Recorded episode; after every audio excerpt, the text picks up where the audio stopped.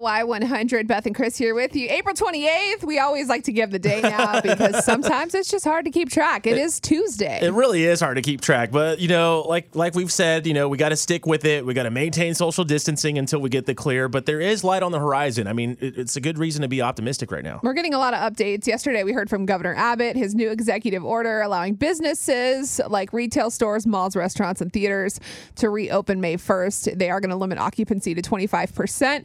Um, he says that this means businesses have permission to reopen, but they're not required to.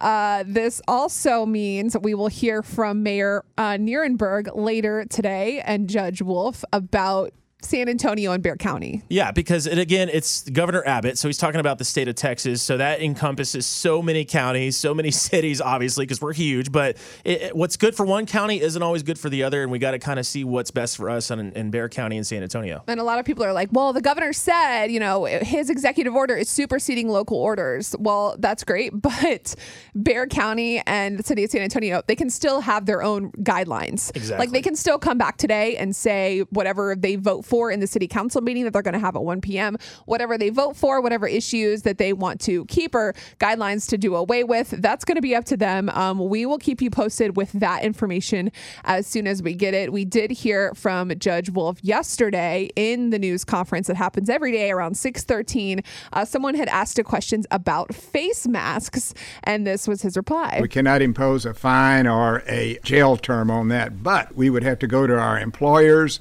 and make sure that they follow through on that. An employer has every right in the world to say you can't come into my place of business if you're not wearing a mask. I think that's extremely important and want to try to do what we can at the local level. So Governor Abbott had said uh, he it was a suggestion, right, right, to wear masks was a suggestion. That's what came from Governor Abbott yesterday. Obviously, we're all still under the order of you're required to wear a mask when you go into a business. Businesses like HEB and Walmart's and uh, and other businesses around town, Sam's Club right. and whatnot, they still have the signs posted. So you are still required to wear a mask at this time.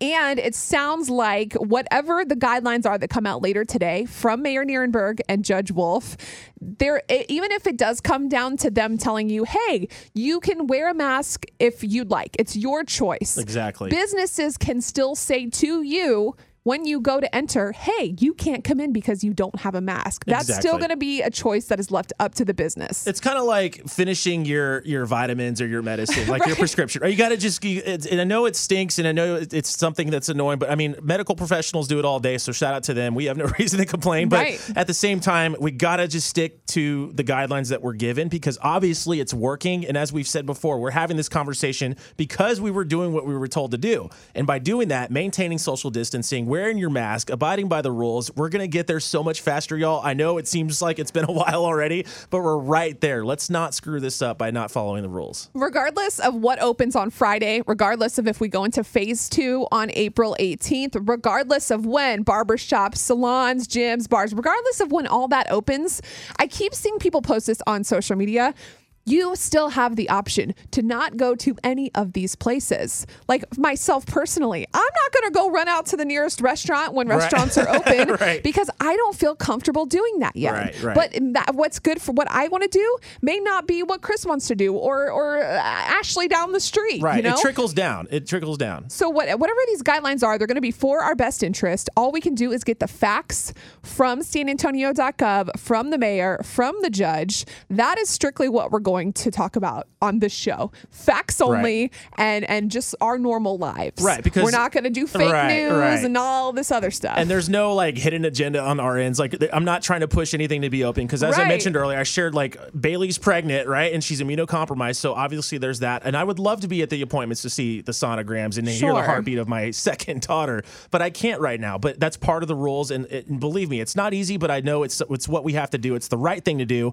And at the end of the day, we're just going to keep it simple in our family, and yeah. we're just going to keep doing what we've been doing because obviously it's working. Yep. And once we feel comfortable transitioning like everyone else is, then we'll kind of go about it that way. We're all in this together. I know people keep saying yep. it, but I really so feel true. like we are. I mean, Chris and I are coming in every day. We're we're staying away from places to keep each other yep. and our families safe and protected. So whatever you feel is best for you and your family, that's all we can do in addition to the guidelines that we will find out today from the mayor and the judge. It's Y100.